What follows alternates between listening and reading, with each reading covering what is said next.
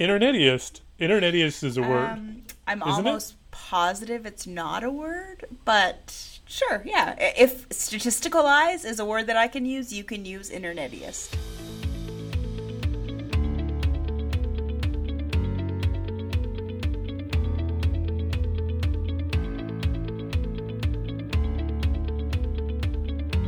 Welcome to Serious Epidemiology, a podcast from the Society for Epidemiologic Research. I'm Matt Fox from Boston University, and I am pleased to be back once again co hosting this podcast with Dr. Hailey Banack of the State University of New York at Buffalo. Welcome, Hailey. Hi, Matt. How are you doing? I'm doing well. Hailey, I've got a question for you. I've, I mm-hmm. put out this poll on Twitter that fascinated me in the results. Would you describe your go to move as fight or flight? Fight. You're a fighter. Yeah. Okay, because I am a flight person. Just so you know that now. So if anything gets contentious on the podcast, you'll know. You could just uh, just start pushing, and I'll I'll back down. Okay. Well, that's why we're a terrific team. I will take on the fight, and you can flight away. I will be flighting away very very quickly. okay, good. I got your back, Matt. Not a problem. Much appreciated. All right, so we are delighted this month to be talking about a topic that I am really interested in because, to be totally honest with everyone, I don't really understand this topic nearly as well as one should. The topic is competing risks, and we are very happy to welcome our guest, who is Dr. Brian Lau from Johns Hopkins University. He's an associate professor in the Department of Epidemiology, and he's got research interests in epidemiological and statistical methods for cohort studies and application of these methods primarily to HIV cohort studies, which is something that I'm also interested in. It's how I know a fair bit of his work. So, welcome to the podcast, Brian. Thank you so much for having me. It's, it's great to be here. We're really glad to have you. If you've never listened to the podcast before, we don't like to jump right into the, the podcast. We like to ask some questions that are probably the most important questions first. So we'll we'll get those out of the way. To start off, can you tell us something that our listeners wouldn't know about you? I used to have a mohawk at one point in time, and it was, Oh, it was a fun uh, haircut. We're going to need more details. Was this recently? No, this was this was when I was a little bit younger in college, and I uh, got home after after uh, having a mohawk and uh, was visiting my parents, and I hid it under a baseball cap for a little bit until I got to a place that was a little bit less contentious for them to see it. They were surprised, but they were ha- they didn't really mind. Was it full? The shaved, the shaved sides and everything. Shave sides and everything. Wow. And I used to, you know, it was a long mohawk, so it went down to like the middle of my back essentially, so I could uh, put it, you know, pull it back in a ponytail and everything. Oh, that is so cool. I'm so glad that I know this. I say bring it back. Bring back the mohawk. Maybe we should have, you know, an SER mohawk, right? You know, I'm thinking we should, we should, just, we should have something along those lines. An SER hair competition for sure. All right, second question. Do you have a, a biggest fear? My biggest fear would probably be a fear of drowning, mainly because I don't actually understand it because I used to swim so much. You don't understand how drowning works, or you don't understand how a person could drown? I don't understand the idea of myself drowning in terms of my fear, right? Just because I've used to swim so much, it's just like something I can't really imagine. So I find that kind of a little frightening. I share that fear with you. I got to tell you, I definitely share that fear. The last question is: so, if you were the king of epidemiology and you could rule by fiat, what major change would you make to epidemiology? That is a hard one. I was hoping you wouldn't ask me something along those lines. um, because, you know, I might say something and everybody's going to say, what a jerk. That's why we ask. We need to get to know you better. I don't know. I mean, to me, I think in this day and age, I would like to see people a little bit more grounded in the biological or neurological or psychological or social framework that the questions that people are coming up with are arising from. Ooh, I think that's a really good one because I don't. I do think that we don't pay all that much attention to theory anymore. I was expecting you to say p values. Oh, no. As in, as in, get rid of them, or everyone had to use them. I assumed get rid of, but I just no, that would be an easy answer to that question. I think. Well, I mean, I think p-values, it's been around for a while. It's kind of ingrained. If I by decree, sure. But are there times when it's useful? I suppose so. I mean, I'm not necessarily all in one or the other, but I tend to shy away from p-values for the most part. Since you said it, I'm just going to ask: What are the situations where you think p-values are useful? For right now, I think for designing clinical trials. The fact that, in terms of sample size and things like that, I think it's going to be really hard to move randomized clinical trials away from p values to a precision in estimate. Mm-hmm. So we're in in the time of COVID. This isn't going to air for a bit, but I'm going to guess that we're still be dealing with COVID. I always make the analogy for my students that p-values come out of a world of decision making, and we're rarely, if ever, in the case where we need to make an immediate decision based on the results of a single study. But in COVID times, I think you could certainly argue that we are. Do you think that COVID makes the case for p-values at all? Well, I think p-values they have been abused for what they are. I mean, obviously with the sort of arbitrary cutoff, but as a measure of evidence, it is a measure of the evidence that's available and how well it fits the data under the null hypothesis. And so, in that regards, if people could use them appropriately, then you know it is a tool. It's not the fault of the p-value, right? At the end of the day.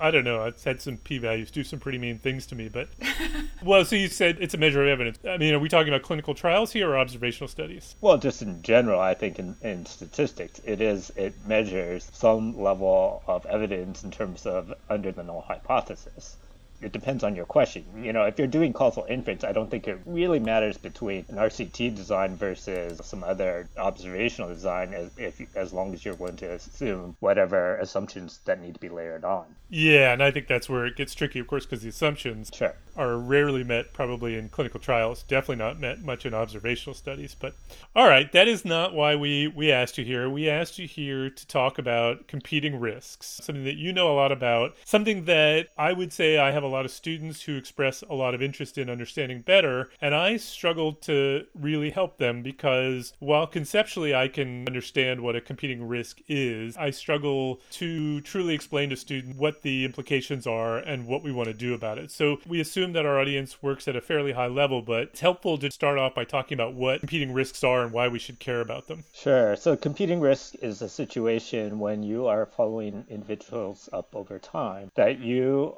are interested in a particular event, but for whatever reason, there's another event that will preclude the event of interest from actually occurring, right? And so the prototypical sort of example is in terms of cause specific mortality, dying of cardiovascular disease when you're following up individuals over time. And for instance, people die due to other things, like, say, cancer. And so because of that, they can no longer die due to cardiovascular disease. And so you've got these events that, as the name implies, are, are competing for individuals to cause the event of interest. And where I struggle is to understand when competing risks matter and when they don't. So is this something that I have to be thinking about in every study?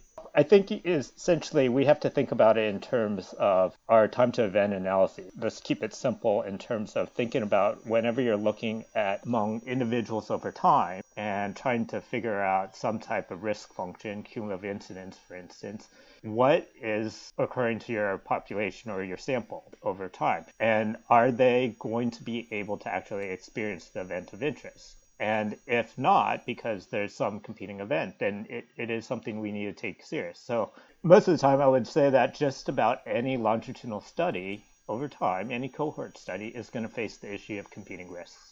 And in your review of literature, do people actually pay attention to competing risks most of the time in longitudinal studies? I think there's been definitely an uptick in the amount of people who are paying attention to the idea of competing risks and trying to figure it out. I think it's been increasing ever since the Fine and Gray method came out in 1999. The awareness is there. Whether or not people are really doing it, I think depends on the level of sophistications of the individuals who are doing the analyses and the sophistication of the reviewers. And I ask because I, of course, I'm aware of it. I, it's something that I know is an issue, and I there are certain situations where I have tried to use methods to deal with it because I know it's going to be a problem. But if I have any kind of inclination that it might not be a major issue, it's something that I tend to ignore, and I suspect I'm in the more knowledgeable part of the field. So it does seem to me it's an underutilized or an underaddressed problem.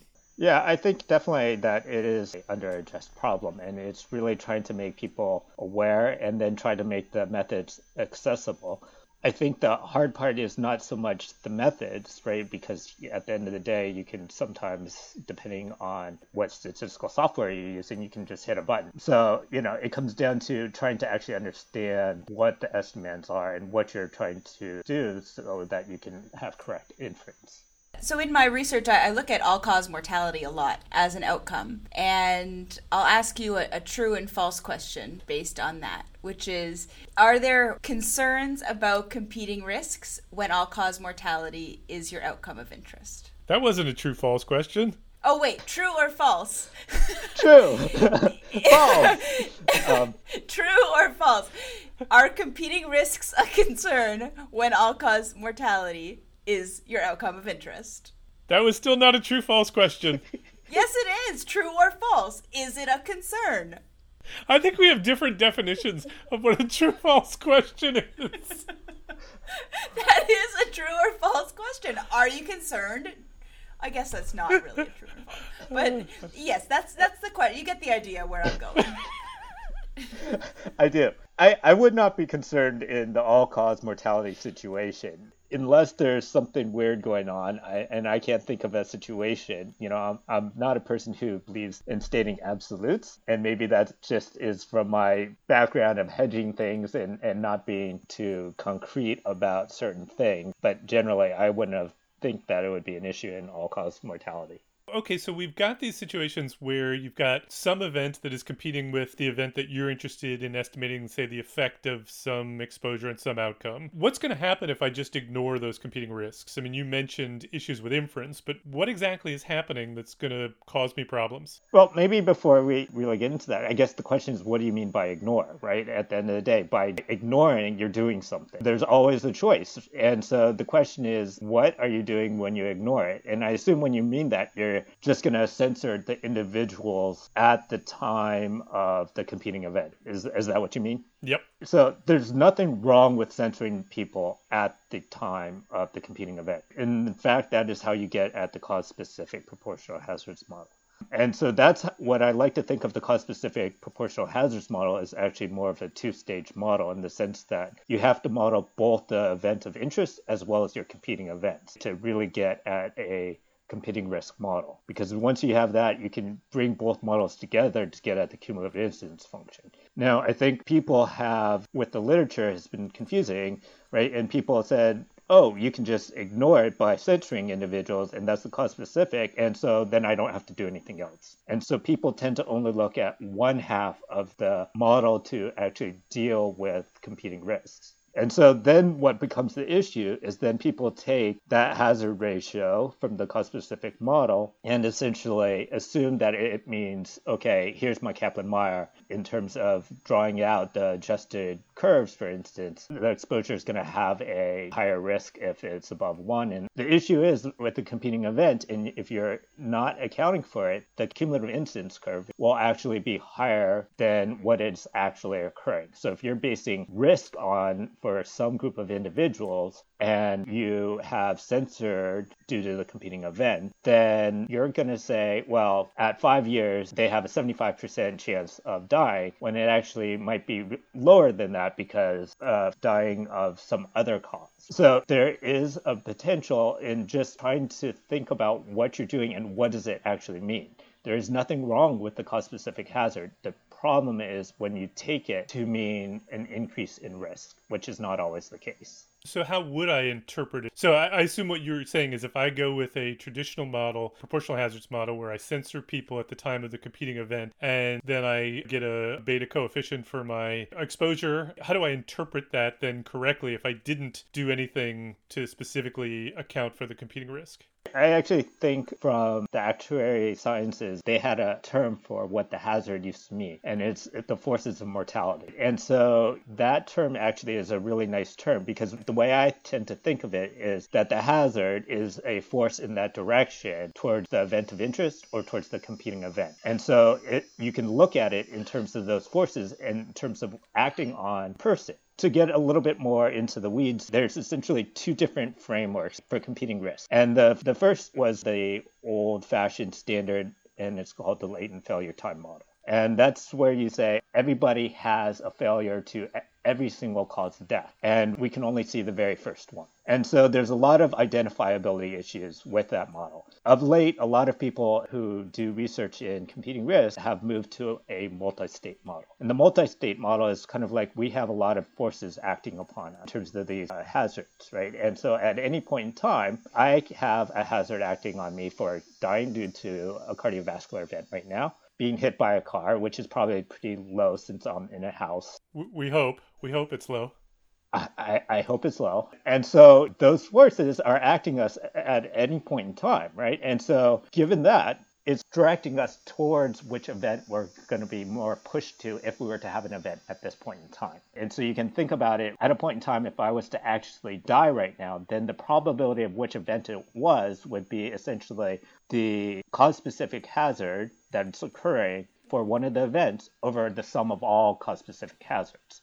And so you can think about it in terms of that probability. But it's hard to think about this forces acting on a person at a point in time. Another analogy I have is, is more of a sports analogy. An idea that in soccer, for instance, you have a ball on a, on a soccer field, football for those of you who don't live in the US. But there's the, there's the ball, right? And you have forces acting on it by the players. And the direction that they have towards one goal or the other. The thing is, what happens to that ball is uncertain because at the end of the day, with the cause specific hazard, we're not even really looking at where it ends up. We tend to be looking at some hazard ratio. And so now we just know relative forces by some exposure. So we don't even know where we're starting from in terms of a baseline hazard. So it becomes really confusing to start thinking about how to interpret that proportional hazards when it's actually just a proportional of the force acting in one direction. So I don't know if that analogy helps, but that is one way I actually try to think of it sometimes. Yeah, no, it does. It makes me realize this is really complicated stuff. And so what happens then if I ignore competing risks but want to try to interpret my results? Am I pretending that I live in a world in which these other mortality forces don't exist if I just ignore it? Or is there some other interpretation that I would put on it?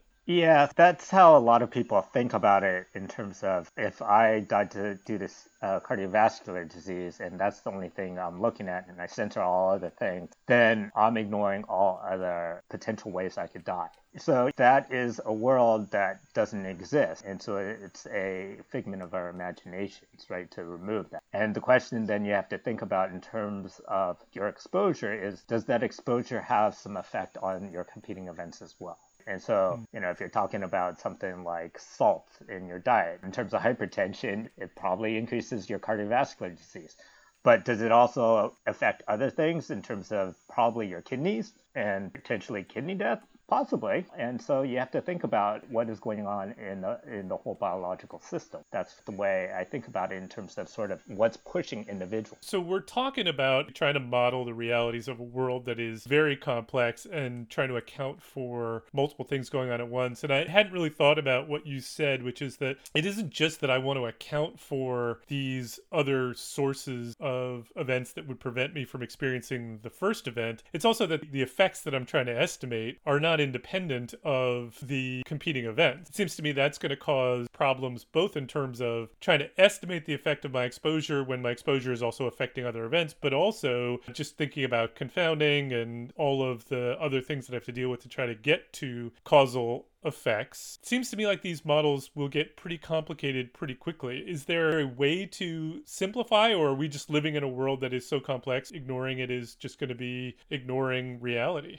I think it comes down to trying to simplify things as much as possible by coming up with some type of framework. You know, we've talked about the latent failure time framework as well as the multi-state. And so the independence dependence is really a thing that occurs in the latent failure time approach, right? Because all of them are different events that could occur, right? And so there could be dependence or the events could be independent from one another in the multi-state world, it's trying to deal with a point in time in terms of the transition to the different potential states of dying due to one thing or another. Now, because of that, it really comes down to in the multi state framework, those events are actually one random variable. And so the talk of essentially whether or not things are dependent or independent doesn't actually apply in the multi-state world. And so that there you can actually see where thinking about what type of framework you work in actually might help simplify some of the assumptions that exist. Now that still doesn't get around, you know, the fact that the variable you're interested in might be actually affecting your event of interest as well as your competing event. And that is something you can't really get around. And if you think about it in that multi-state framework, then it makes starts making sense why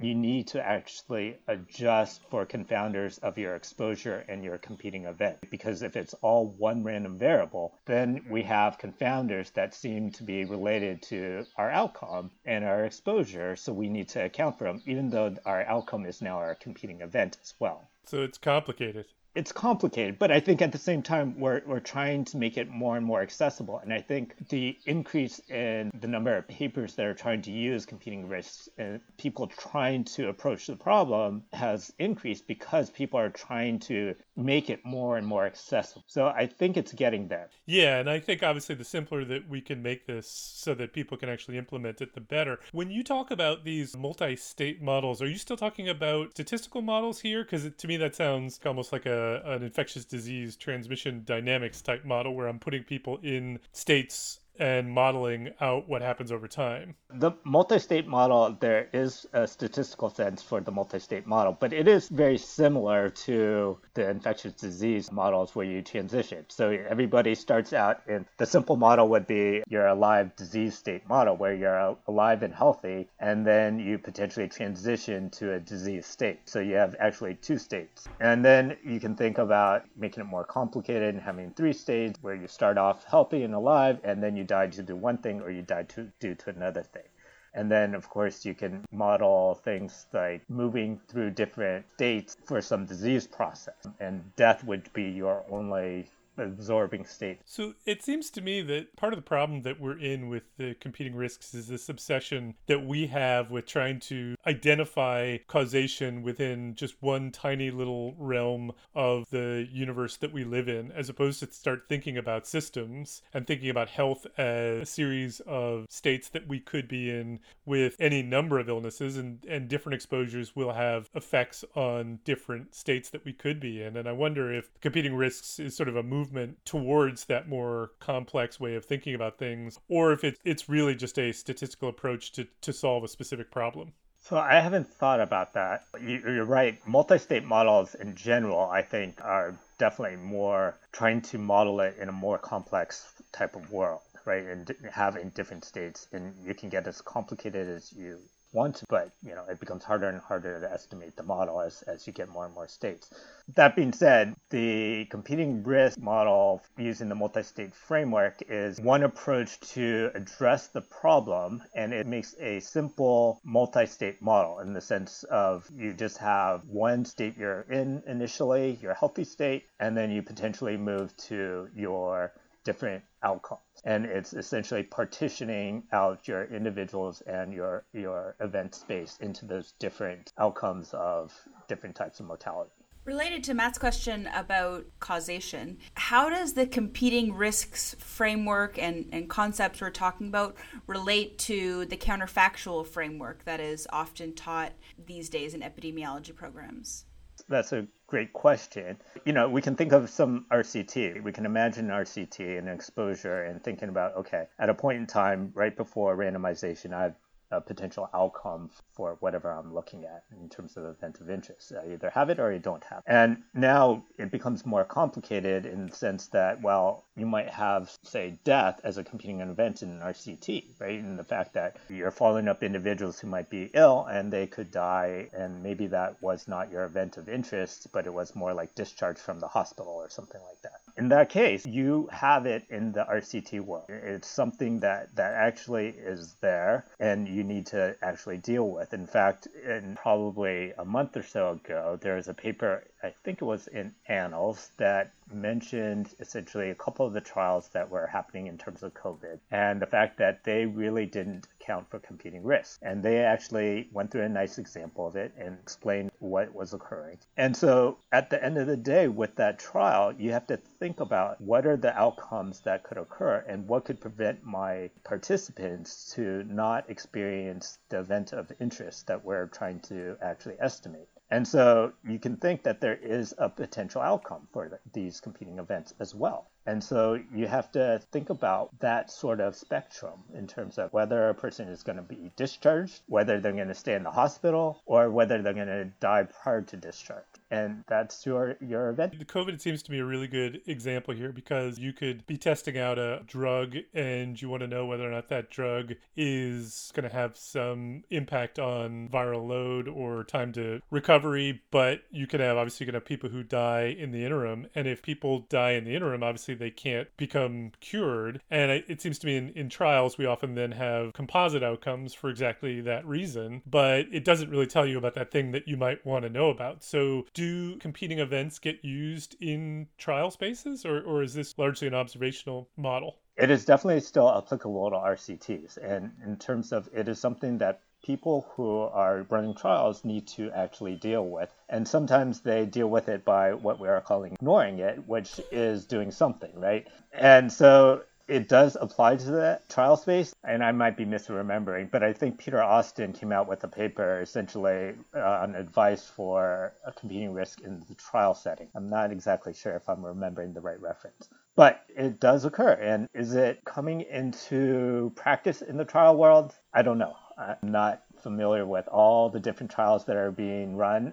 Obviously, the paper that I mentioned in Annals, bring it up in the, the trials for COVID, is trying to bring it into the world there and show, you know, what's going on. So it's getting out there, I think, slowly. Okay, so when I think about models that involve censoring and, and models that involve competing risks, the way I think about this, and, and I'm hoping you'll correct me where I get this wrong, but the way I think about it is if I have a, a model in which I'm treating people as censored, essentially what my model is doing is it's using information from people who were not censored and it's filling in, it's imputing the information for those people. So it's essentially saying if I hadn't been lost to follow up from this trial, but I'm still at risk for the event, event, what is likely to have happened to me? And obviously, we know there are a lot of assumptions that go into that in order for that to work. So then, when you move into a competing risks framework, is it analogous? Uh, am I asking the question, what would be the effect of this exposure, say, you know, the effect of salt on cardiovascular disease, if I hadn't died from being hit by the bus? I mean, is that the question that we're asking, or is it more complex than that? That's an interesting question when it comes to censoring and competing risks, right? Why not just treat those who are lost to follow up as a competing event. The issue there, I think, is that lost to follow up isn't really from a standard cohort design. It's not a event that actually is of natural interest, right? In the sense that it is a biological event or along those lines, right? So the event of interest, such as death due to cardiovascular disease, can still occur.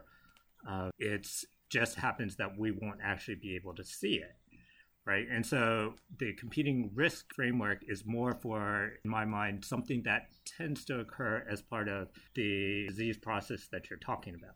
Now, I will say for you, Matt, and me, when we're dealing with clinical cohorts, where essentially the the clinical cohort is a part of their biological process of disease because of the fact you're treating them and taking care of them, they essentially are lost to care, then that becomes more, in my mind, of a competing event in the sense that what occurs might be quite different in terms of the event of interest and we might say we want to use a competing risk framework for that in the sense that, in terms of, say, an event of interest might be like cardiovascular death or, or death due to HIV among those who go off of treatment or something simple along those lines we can observe those deaths that occur, but if they were to drop out, not only changes their their risk because of the fact that they're no longer in care. So no longer are we really talking about answering the question: what is the risk of some exposure on uh, HIV mortality within a clinical care system? Yeah, uh, to make that slightly more concrete, we ask these questions all the time in the countries that oh, I'm most familiar with, South Africa, where we want to know what's the effect of HIV treatment on, say, mortality. And then we have this question of what do we do with people who are lost to follow up? Because if I just treat them as, as censored, then I'm assuming that they just continue on getting their treatment, but I just can't observe them. When in fact, we know that if they're lost to follow up, it's extremely likely that they're no longer on treatment. And so it might make sense in that case to treat them as a, that as a competing risk. Right.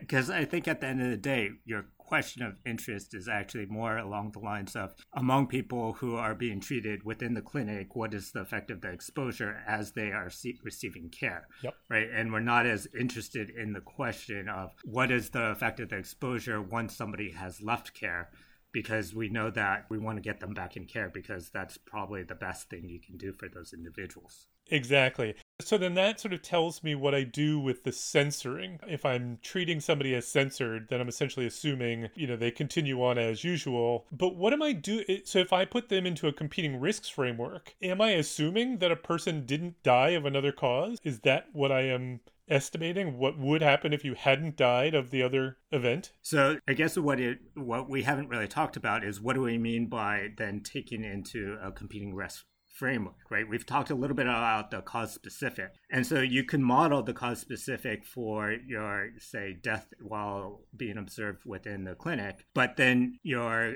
competing event, if we're going to say censoring, for instance, or, you know, take it to a different analogy, some other type of death, right? You're putting those events into essentially a second different model. That's why I kind of think of it as two stage, in that you can then estimate your cause specific hazard for your competing event, right? And so bringing those two models together, then you can actually get back to the cumulative incidence functions and see how it changes risk.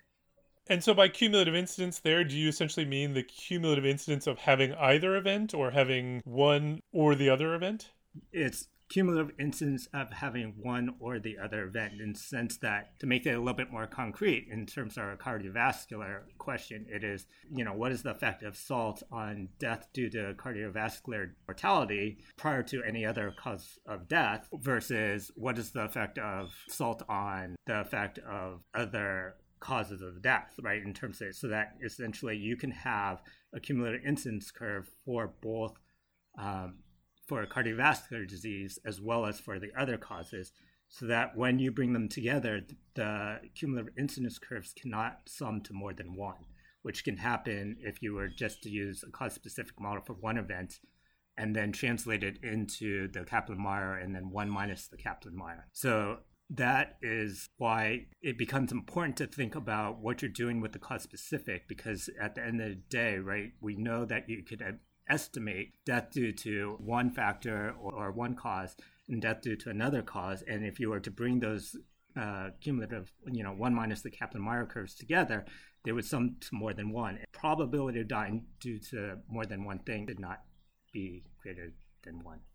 I'm getting a, a, very good, clear understanding of the rationale and, and, theoretical framework for competing risk. For those people who actually want to implement these approaches in their research, because you've made such a convincing argument that we all should, what are the most common models that people use to do so? I know you mentioned Fine Gray a little earlier, but can you describe the more common approaches that people take for these issues? Sure. So we've talked a little bit about the cause specific hazard proportional models in the sense that really talked about ignoring, but like I said, it's more of a two stage model. So you model both approaches. And then you can essentially take those two models and you can jump through a lot of hoops to then get back at the cumulative incidence functions based upon whether you're exposed or not exposed. But I think what Fine and Gray did in terms of a nice contribution to the literature was essentially restored the relationship between a hazard function and increase or decrease in risk depending on the direction of that hazard ratio. Now, that specific type of hazard ratio is called the subdistribution hazard. And so, what they're doing and how that's different from the cause specific hazard is rather than essentially censoring individuals when they have the competing event, individuals that have the competing event in the subdistribution hazard are actually maintained in the risk set. And really, the approach that Fine and Gray used for that was essentially because they're basing it off of essentially what is known as cure models and essentially trying to keep a placeholder for those individuals who have died due to other things to restore the one to one relationship between the subdistribution hazard ratios and the cumulative incidence function curves. So those are the two main models. One other approach I really like doing, especially when we have sort of a set time frame um, in terms of, of exposures at baseline uh, and essentially all your confounders at baseline is actually to do a non-parametric cumulative incidence curve, right? Because then we can actually use uh, inverse probability weighting to actually reweight the cumulative incidence curves to get adjusted cumulative incidence curves for competing risks. So that would be sort of the third approach that I like to use quite often stay away from uh, proportional hazards models sometimes because of the proportional hazard. So the choice between using the cause specific relative hazard and the subdistribution relative hazard relates to the question you're interested in. Is that why you would choose one over the other? It, these days, actually, a lot of the advice of people who um, are experts in this field is actually to look at all types of hazards. Look at the cause specific hazards for your event of interest as well as your competing event, but also look at your subdistribution proportional hazards or, or similarly the cumulative incidence function, accounting for competing risks and dividing up that event space. So the reason to do that is you can actually get a better understanding of what's going on in your sample over time in terms of the events. And as an example, one paper that uh, my colleagues and I published in Annals in 2015 was looking at the trends in non AIDS defining cancers NA Accord, the North American Cohort Collaboration on Research and Design.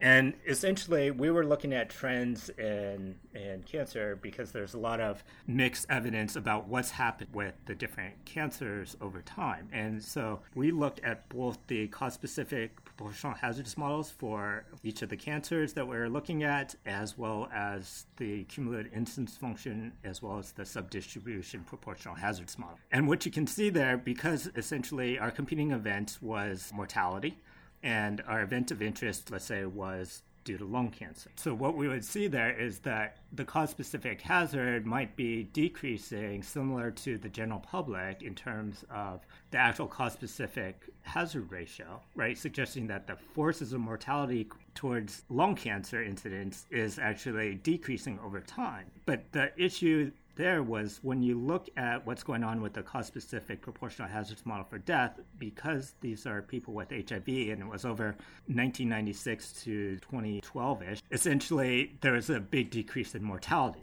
Right, and so you could see that the effect of calendar time was had an incredible effect on mortality because of the implementation and advent of ART, effective ART.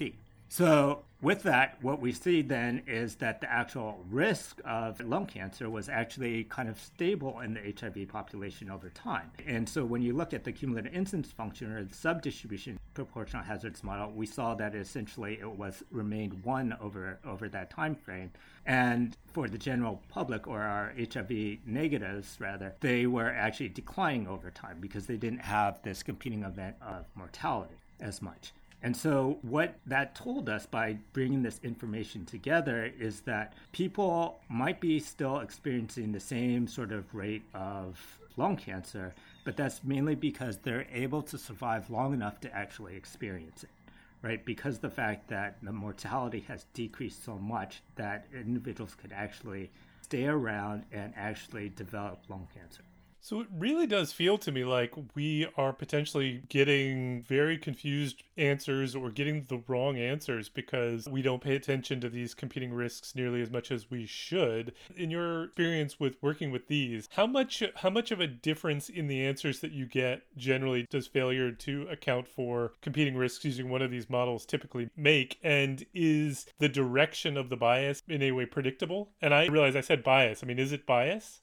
I don't know that it's I would term it as bias because you're actually estimating different things. So if you're in the cause specific, then it's a different hazard and different hazard ratio than a subdistribution hazard and hazard ratio.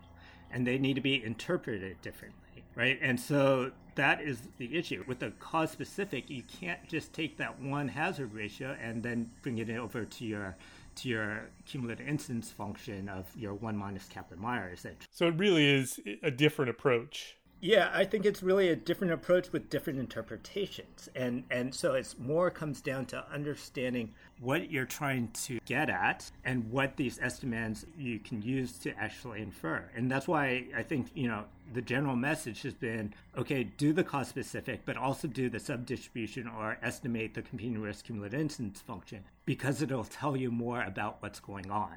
That makes a lot of sense. So, I guess the last thing I really want to ask about is I don't know if you've read these papers. Jess Edwards has one, and Chanelle Howe has another, in which they talk about this framework of all your data are, are missing. Essentially, they, they conceptualize all sources of bias as missing data problems. Now, as you just said, in the case of competing events, it isn't necessarily a bias problem, but would you still conceptualize this in that missing data framework? And if so, do we have to deal with then all of the assumptions of the missing data problems, the missing at random type assumptions? I guess it comes down to what you're trying to estimate in your question, first of all. I generally would not think of it as a missing data problem in the sense that it is part of the real world, right? If you are trying to estimate something in a non existent hypothetical world where the competing events don't actually exist, then yeah, I could say, yes, your events of interest is missing and you want to try to get back at that. But that's a, a question that I personally am not so interested in. Mm-hmm right? I actually want to deal with the events that are actually out there and try to affect the world that we actually live in. So I don't think of it as a missing data problem. And it comes back to the really that idea of the multi-state model where essentially all events your event of interest in your competing events are essentially one random variable. Yeah it really does sound fundamentally different. I mean i keep asking the question just to get it right in my mind but i'm really not trying to ask the question what if this person hadn't died? I'm really trying to account for the multiple events that i am at risk for and try to see how they work in concert Right. And and you know, I think Jess Edwards would also agree with me in terms of we're not really interested in, in modeling that world that it doesn't exist. Uh, so the last question I wanted to ask you is so what is your sense for the direction that this field is going? Are there new approaches that people are working on, maybe you're working on? Well, I think where it's going is really getting at sort of the causal inference. I think a lot of competing risk really hasn't been dealt with in that framework. There is some work in competing risks on how do you do multiple imputation in terms of other areas that that things are moving you know i think uh, Katie Lesko had a nice paper published in terms of when to censor, and that was how do we actually define when to actually censor individuals. Well, it sounds like a lot of really cool stuff going on. I really appreciate you coming on and explaining this all to us. I have learned a lot, so we, we really appreciate it. Thank you. I really appreciate you guys having me. Well, for those of you who are not members of the Society for Epidemiologic Research, I want to recommend that you consider becoming a member. Membership gets you a discounted fee for the annual meeting, and it also gets you access to the SER library, where there are a whole bunch of really great learning materials, seminars, and activities. You can find out more at epiresearch.org. That's epi research.org. We also want to plug our sister podcast, the one that we love, Casual Inference from the American Journal of Epidemiology with, with Ellie Murray and Lucy D'Agostino McGowan. It's a great podcast, and if you like this one, we think you'll like that one as well. So we really appreciate you listening, and we hope you'll be on the lookout for our next episode.